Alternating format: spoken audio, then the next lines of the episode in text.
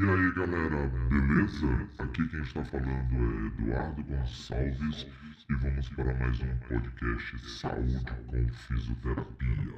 E aí pessoal, beleza? Bom, desculpa aí esse áudiozinho de entrada, foi só uma brincadeirinha que eu fiz, tá bom? Mas vamos para o que interessa. O tema principal desse podcast será sobre radiografia de tórax. E por que falar sobre radiografia de tórax?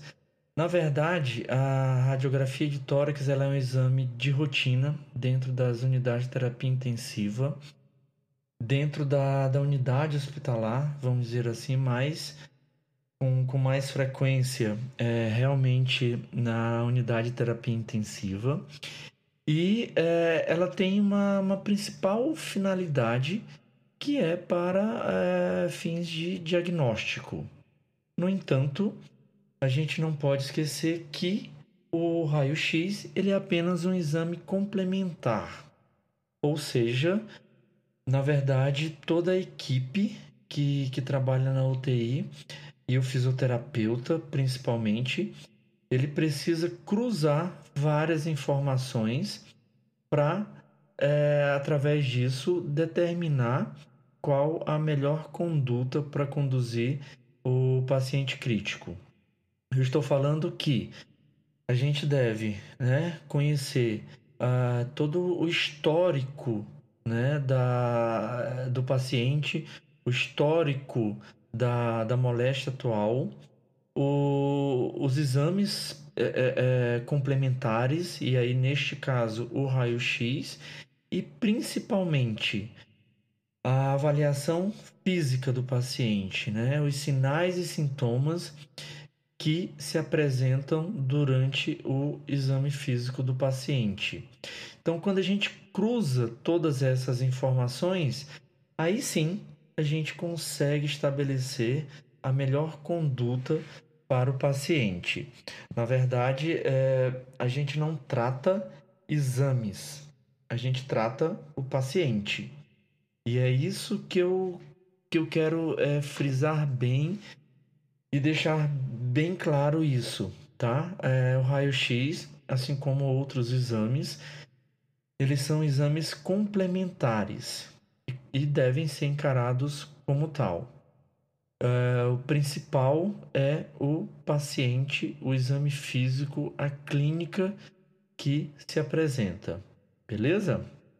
Bom, quando a gente fala de raio-x, a gente deve observar vários aspectos, mas aqui eu queria destacar principalmente a densidade das estruturas. Eu estou querendo dizer que uh, no raio-x nós temos duas estruturas que se apresentam com densidades diferentes, que é o osso e o parênquima pulmonar. O osso ele tem uma densidade muito alta e, portanto, haverá uma maior atenuação dos raios. E, portanto, neste caso, osso se apresenta com uma estrutura, é, é, quero dizer, se apresenta com uma coloração mais esbranquiçada. O parênquima pulmonar ele é pouco denso e, portanto, tem uma menor atenuação dos feixes de raio-x e, dessa forma, se apresenta com uma coloração mais escura. Então, resumidamente, osso é, vai se apresentar com uma coloração mais esbranquiçada. Parênquima pulmonar com uma é, coloração mais escura, ou seja, ar, né? Eu estou querendo me referir basicamente a isso. Ar, ele possui pouca densidade e por isso apare aparece com uma coloração mais escura. Beleza? É, um outro aspecto que é, é importante estudar e conhecer são os padrões radiológicos que cada patologia se apresenta. A gente já sabe que é, a maioria das patologias das pneumopatias, melhor dizendo, elas possuem um padrão radiológico já conhecido e já estabelecido. No entanto, claro que isso é, é, também tem que ser levado em consideração a fisiopatologia. Cada patologia possui um padrão e, como eu falei no, no começo, é, a gente também tem que levar em consideração os sinais e sintomas de cada uma dessas patologias. E aí sim, através desse exame de imagem, a gente consegue estabelecer um padrão radiológico. Uh, eu vou citar alguns exemplos de algumas patologias para ver se fica mais claro o que eu estou falando para vocês. Por exemplo, atelectasia. A telectasia, a gente já sabe que é uma, uma patologia onde eu vou ter né, é, pouco, pouco ar, né, a presença de pouco ar dentro das unidades alveolares, o que caracteriza um colapso pulmonar, né, um colapso do alvéolo. E se tem pouco ar, significa dizer que no raio-x aquela estrutura que deveria estar com uma grande quantidade de ar e, portanto, se apresentar de uma forma mais escura, não vai se apresentar dessa forma. Ou seja, ela vai se apresentar com uma maior opacidade, ou seja, esbranquiçada. E também pode estar associado o desvio de estruturas mediastinais, principalmente a traqueia. E esse desvio, neste caso, é sempre ipsilateral, ou seja, o desvio da traqueia ele ocorre para o lado do pulmão onde está presente a atelectasia. Uma outra patologia também já possui um padrão radiológico muito bem definido e muito bem estudado é a doença pulmonar obstrutiva crônica, DPOC. Um dos principais sinais radiológicos é, dessa patologia é, por exemplo, a retificação da cúpula diafragmática. Se a gente entender um pouquinho da fisiopatologia, fica claro entender por que o principal, um dos principais sinais radiológicos é a retificação da cúpula diafragmática. Vamos relembrar que no DPOC o indivíduo está hiperinsuflado e essa hiperinsuflação provoca uma desvantagem mecânica ocasionado principalmente pela retificação da cúpula diafragmática. E no raio-x isso vai ficar muito evidente, principalmente naqueles pacientes que são é, DPOC já de longa data. É, como eu havia falado anteriormente, é, algumas patologias elas, possuem um padrão radiológico muito bem definido. Entanto, é, a gente precisa conhecer e saber que tem outras patologias que não apresentam um padrão é, muito bem definido. Uma dessas patologias, por exemplo, é a asma.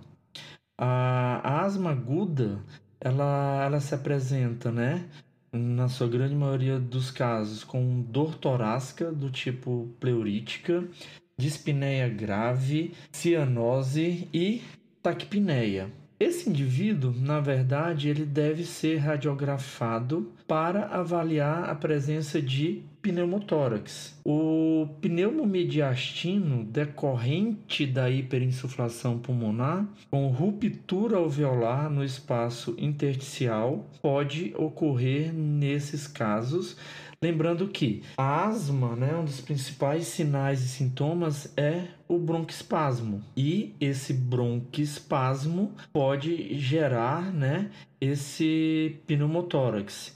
A radiografia nesses casos ela tem um papel limitado, principalmente quando, quando é, é, nós estamos falando de diagnóstico da asma. Não, não se utiliza radiografia de tórax para o diagnóstico da asma. Apesar da radiografia ela contribuir no diagnóstico de diversas outras patologias, no caso da asma não é bem assim. É, existem estudos já demonstrando que em 80% dos casos, às vezes até mais, a radiografia de tórax hum, é, com esses pacientes que apresentam asma, ela é frequentemente normal, mesmo durante a crise aguda. E quando anormal, os achados eles são muito inespecíficos, como, por exemplo, a hiperinsuflação e o espessamento da parede brônquica. Existem assim duas indicações principais para execução da radiografia nesses casos. Uma